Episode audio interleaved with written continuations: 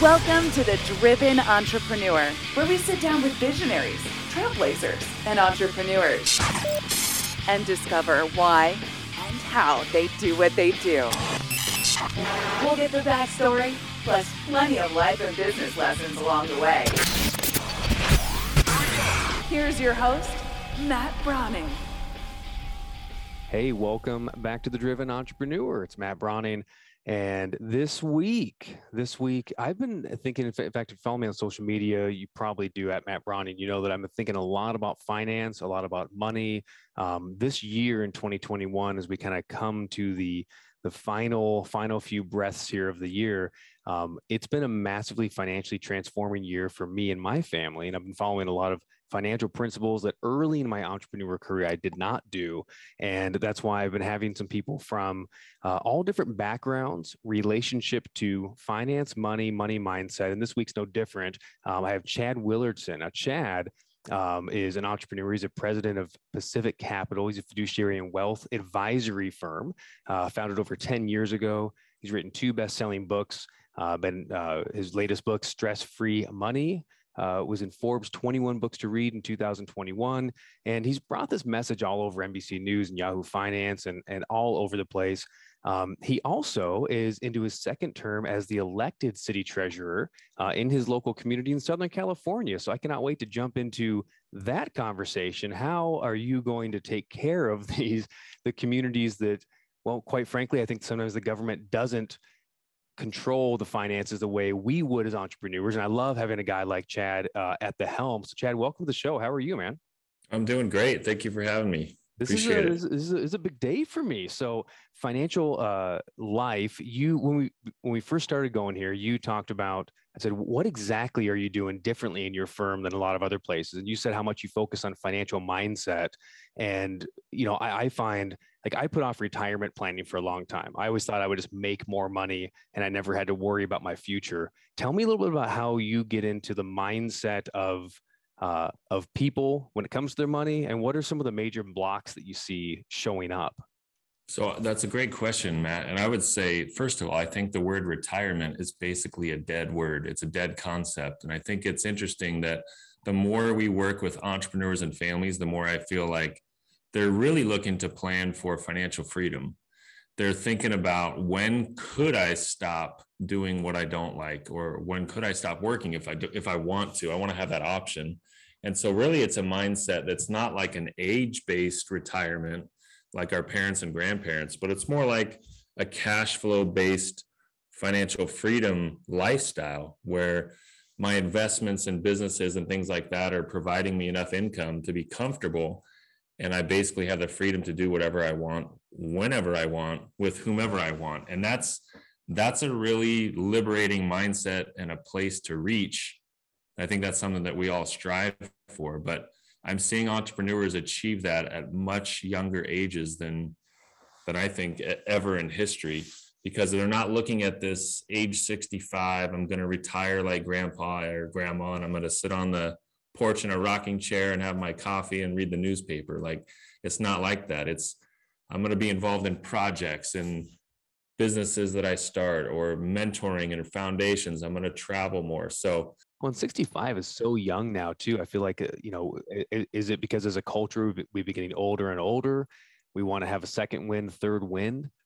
I think it's just a different, we're not as much in the big corporate work and get a pension situation as we used to be. You know, people are self-reliant financially, and the companies and governments are less able to really just take care of someone because they're living to 80, 90, or 100. So I think there's 32 million small businesses in the US, and over 60% of them were started from scratch since 2020. And so people have been kind of forced to think differently about their financial life and their future. And frankly, it might be a positive thing. Did I hear you right? I have not read that statistic. 60%. 60%. We're talking like almost 20 million small businesses in the US are all less than 2 years old. Correct.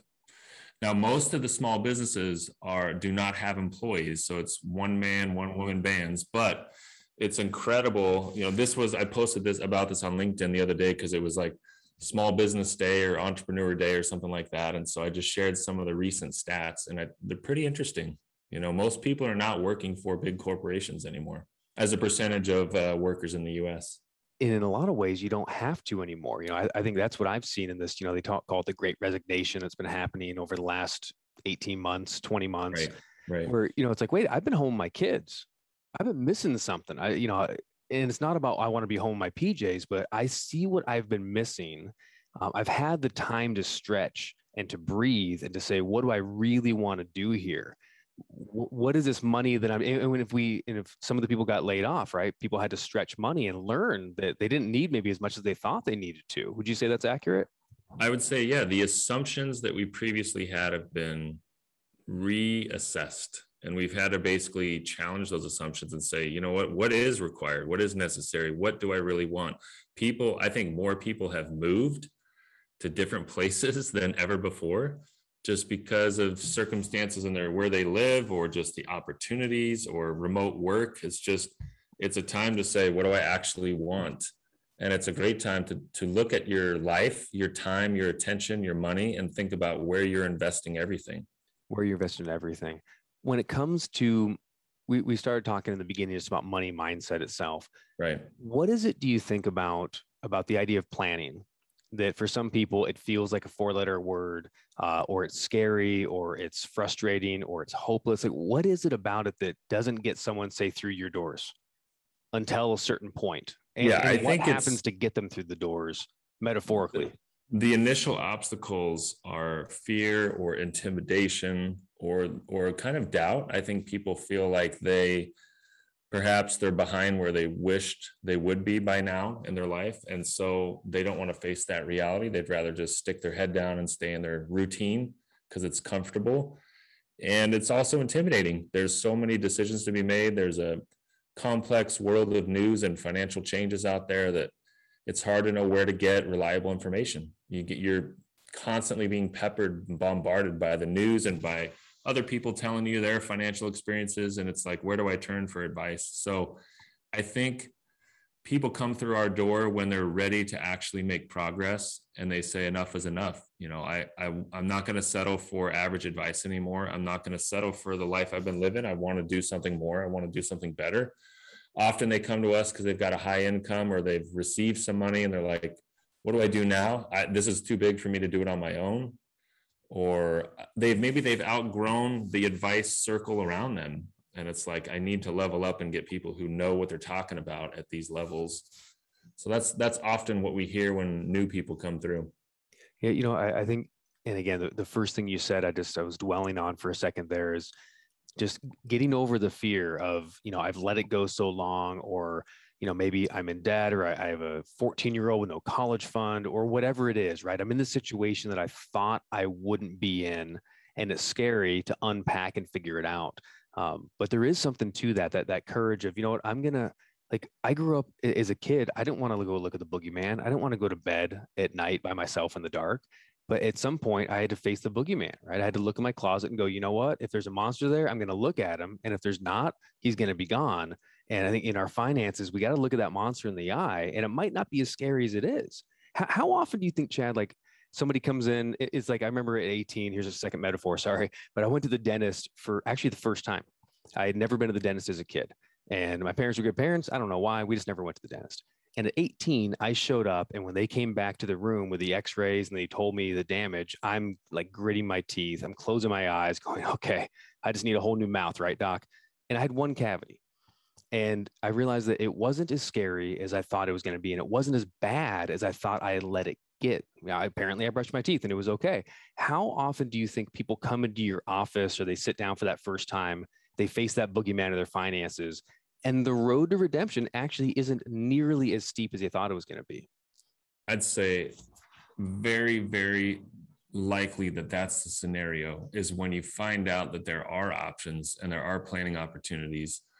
It's typically never too late to make progress. And so progress starts by telling the truth. You have to actually assess where you are. And I think that's best done by a professional fiduciary who's going to be objective and tell you the truth. Like, You don't want to go to someone that's going to just tell you what you want to hear. And so you want to go to that doctor that says, you know what, you got to cut the double cheeseburgers out of your diet and start exercising a little bit, because you're not headed on the track where you want to be. So what you're telling me, but what your actions are, don't really align. And I think that's one of the great benefits of actually taking those first steps, is getting your goals and your actions and your money and your time all aligned and all going in the same direction. And I want my financial doctor to actually care, right? To look at me and say, man, those cheeseburgers are killing you. You got to knock it off. You mentioned the word fiduciary. Can you just explain that to the audience? I want to make sure that everybody understands, because there's differences between like agents, brokers, and oftentimes, not every time, but oftentimes brokers are going to be out kind of for themselves by the nature of the system, if that makes sense. Can you kind of explain the difference between just standard brokers and you being a fiduciary, and what to look for when you're looking for help? And I'll say this, there are 600,000 financial professionals, financial advisors, quote unquote, in the US. And everyone sounds the same. Everyone seems the same. Everyone makes the same claims and promises. So I don't have that nice sweater over a tie. Yeah. Yeah. I don't blame the, actually I wear no ties and tell no lies. So I don't blame the public for just being kind of confused or maybe mistrusting of our industry, because there's just, it's a lot of conflict of interest in our industry. There's a lot of sales stuff and it's expensive. Oftentimes people are getting charged way more than they need to pay. And so a fiduciary has a legal duty and obligation to put the client's interest first. A fiduciary doesn't have conflicts of interest where they're getting paid by selling investments to a client. Unfortunately, less than 4% of financial advisors in the country are licensed fiduciaries. When I spent my 9 years at Merrill Lynch on Wall Street Bank, I was not a fiduciary. I was in a commission-based role. And though I had good intentions and I always wanted to help the people I served, the system was set up for us to be incentivized to always make money for the company, for the shareholders. And so when I left and became a fiduciary, it was like a burden lifted off my back, where I could be extremely transparent and open, and I could have more of a variety of options to give advice. What to look for your audience when you're looking for a financial advisor. I absolutely recommend you find a licensed fiduciary. If you're an entrepreneur, work with someone and a fiduciary who's also an entrepreneur, who's started and grown businesses, who has a payroll, who's done these things, if you're a real estate investor, someone who's also a real estate investor, right? You're not going to go to get parenting advice from someone who's never had kids. You're not going to go to a trainer who is out of shape and doesn't exercise. So go to someone and get advice from someone who actually is doing the things that you want to do or that you're already doing, who can give you advice from experience and not from a book or a manual. That's solid. Hopefully that makes sense. Oh my gosh. And on that fiduciary trust side, you're legally bound to the clients and morally bound. And it's a good thing, because that's what you want. And that's what we want. In a past life, I sold life insurance and I've sold mortgages. I've done a lot of different kinds of work in the entrepreneur world, and not knowing the difference, I just thought, hey, this is a great product, so I'm going to sell this product. But the end result is, regardless of what my client really needs, my interest still lies in, if they don't buy this thing, I don't get paid. You got to be a really, really good person to say, I'm going to walk away from this paycheck. You shouldn't do it. So I love the approach for it. So guys, look for that 4% that's fiduciary. You can find them. How do you know the difference? Like, if I look someone up, you said everyone looks really similar to the same. Yeah. Some of the, I don't know, a red flag to look for, or like a little wording or anything that can give us a clue to, hey, I'm on the right track here, if we're outside of your area, obviously. For sure. Yeah. The designation certified financial fiduciary, that's a CFF. That's rare, but that's something to look for. That's absolutely a stamp right there. You can't do that if you're not a fiduciary. Another way to identify it is, does the financial professional work for the company that holds the money or that does the life insurance policy? So if let's XYZ Bank, if the financial advisor works at XYZ Bank and my statements would say XYZ Bank, that person works for the company, not for me, the client.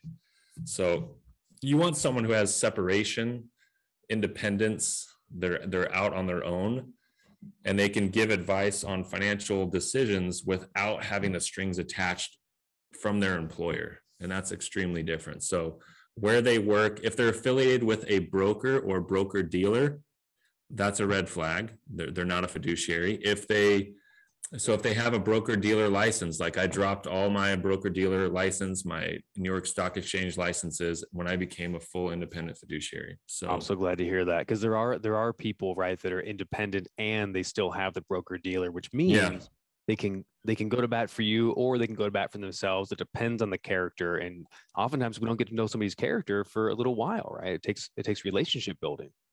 Tony Robbins talks about that in his book, Unshakable. He talks about kind of the fake fiduciaries out there who are kind of playing both feet in the pool, out of the pool. And it's unfortunately, a lot of people are like, people come into our office and we look at their financial situation and they're paying maybe 3 to 4 times what they should be paying, but they have no idea. And it's unfortunate because that money adds up over a 10 and 20 year period. Yeah, those are some confusing statements. Now I want to pivot a bit too. You mentioned entrepreneurs going to an entrepreneur planner, entrepreneur fiduciary.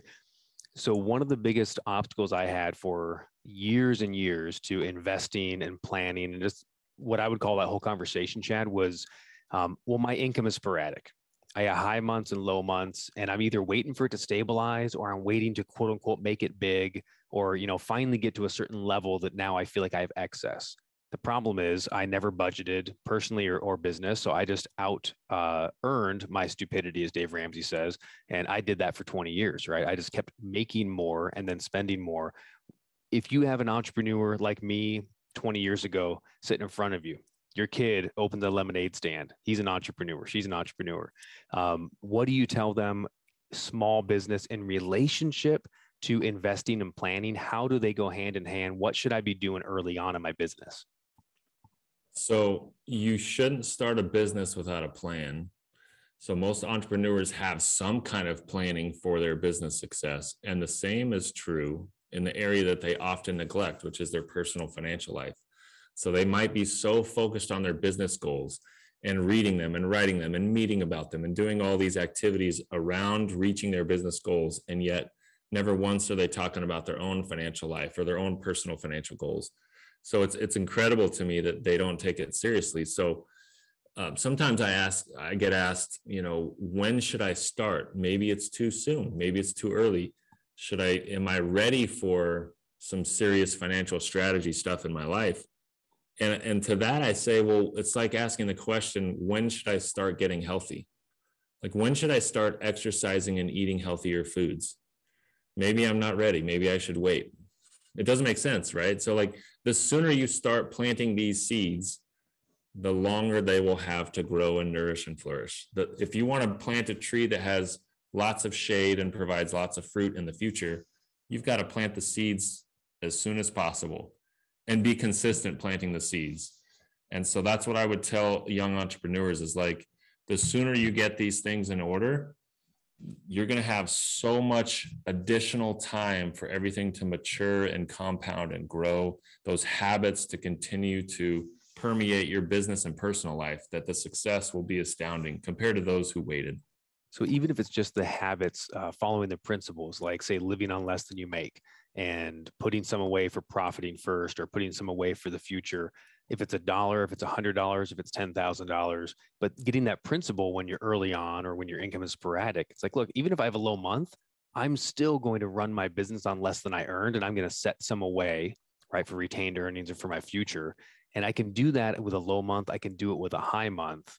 Following the principle is everything. Now, your new book is Smart, Not Spoiled. And I believe you wrote this, was it with your kids in mind or was it just for every kid in mind? Tell me about Smart, Not Spoiled. It's full of stories with me and my wife and our 5 kids. So my oldest is now 17 and my youngest is 6, and we've got 3 in between. But I just heard that question constantly of successful entrepreneurs and families thinking about, how do I not ruin my kids? Or what do I teach my kids about money? Yeah. And it's not being taught in the schools and it's basically not being taught in home. So I said, I got to collect all the stories from my family, from my clients, from my friends, and try to put the best resources in a tight book that says, here are stories, activities, ideas, and conversation just laid out right there for families to go in and talk to their kids about money, because these are things that you can start teaching them as young as 5, 6, and 7 years old. Give me an example of something you would teach a 5-year-old when it comes to money versus a 15-year-old. A 5-year-old, you're going through the grocery store and you're talking about your decision-making process of what to buy for the week for the meals. You're talking about, I went to work and earned money and saved up money so that we can buy the food today, so that we can prepare the meals at home for the week. And this is, I planned to make these purchases, so we're going to buy exactly what we want to have in our fridge so that we can eat the food that we want to be healthy. And it's just, they see the correlation between work, planning, saving, and spending. So a lot of parents say, well, I don't know what to teach them, or I haven't really taught my kids about money. But whether you like it or not, you're teaching them about money. They're observing you. You hit that Amazon button and the boxes are on the porch. The kids are thinking, okay, there's a magic button on my phone that if I press it, I get boxes at my doorstep. Or I swipe this plastic card, I get stuff in my cart. I put the card in the box, cash comes out. Like, you're teaching them about money. You fight about money with your spouse, you're teaching them. So they're absorbing all that. Yeah. So you mean you don't just have to go to the grocery store and just fight your kid the whole time going, no, we can't have it. No, you're not going to eat it. No, we can't have it. I love it's like you're describing coming alongside and mentoring. You're saying, hey, we're just going to grocery shop together and I'm going to let you in, right, on my mindset and on my decision-making, rather than, I think a lot of parents are old school. It's like, you feel like you need to keep your kid on the outside for whatever reason. It's like, oh, you're too little to understand, or whatever it is. So I love that. Just bringing them into the fold in your decision-making as maturity allows. That's brilliant. What about a kid's car? Okay. I'm going to get to the kid's car, but I'm going to go back a step and say that in the book, I cite a study that says parents are more comfortable talking about drugs and sex to kids than about money. And it's a taboo topic, and it shouldn't be. And so the goal of the book is really to make money a comfortable conversation topic in the family, because kids are being sent off at 18 and they're getting solicitations for credit cards and student loans and stuff that they shouldn't even be really getting involved in, but they have no financial education or foundation to go from. So they're easy sales targets the second they turn 18. So we really have to think more intentionally about how we approach money with our families, because these kids are being thrown to the wolves, essentially. So I just had to say that part, because that's kind of the purpose of the book. I can't tell you how much I appreciate it, Chad, because I am 100% in your corner on that. They are getting thrown to the wolves. And not only are they getting no financial education from school, but to our whole point here, oftentimes just as parents, if you're not in the financial world, or maybe you don't have a good relationship with money yet, and you're trying to figure it out, you're walking it out, what do I have to teach my kids if I still need to get my own house in order, right? If, like my mom, I remember watching as a kid, juggling credit cards back and forth. And I just thought, well, that's what you do, right? Like good money management is good debt management. Nothing could be further from the truth. But then when I grew up, I thought, oh, okay, well, how do I want to move my 0% credit cards around? And how do I want to be smart with money? And, it took me a number of years to finally live and do my business debt free and go, well, that's actually not what I want to do. There's other education out there. So back to the car. No, yeah. Back to the car. 17-year-old son, daughter? Yeah, daughter. So for us, it was, she had to save a lot of money.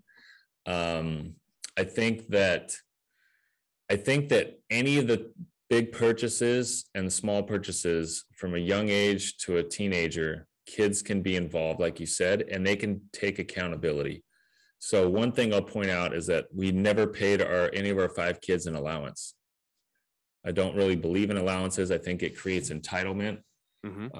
It creates people just saying, well, I exist, therefore I should get paid. And that's a problem that we have in society today, is people just say, well, I deserve all this stuff because I'm here. And the government's going to pay me to, even if I don't take out the trash. That's right. So I'm not going to brush my teeth unless I get paid. I'm not going to, so we created a menu of opportunity that has, it's basically a spreadsheet, a point system for our kids to do things above and beyond. So above the little stuff of making your bed, brushing your teeth, helping with the dishes and things like that. It's the above and beyond. It's maybe the clean the garage, or wash mom's car, or vacuum the house, or wash the windows. It's things like that they can do every week, up to whatever they want to earn. There's no limits on what they can earn, but they can earn nothing.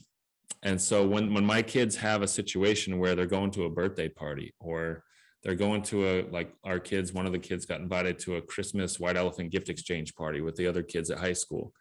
That's great. He's going to buy his own present. So he's going to have to figure out how he's going to earn that money to buy the presents. So one of them had a birthday party at an amusement park over Thanksgiving break.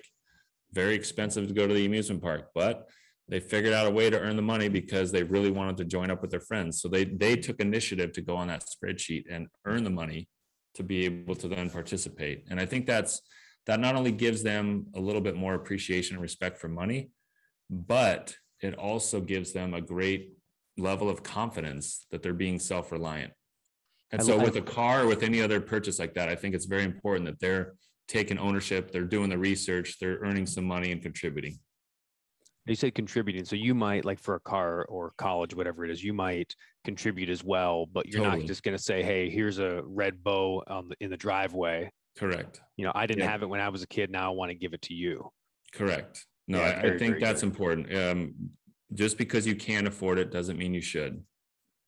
Smart, Not Spoiled is the book. And that makes absolute perfect sense. Chad, this is good stuff, man. I could keep talking about the kid, but I got one 10-year-old boy. What do you do? You don't need to call any of your 5 kids out in particular, but what do you do if, say, one of them, you give them the chart of opportunity and they don't take any opportunities? And you're an entrepreneur and you're like, come on. Yeah. No, how do you handle that?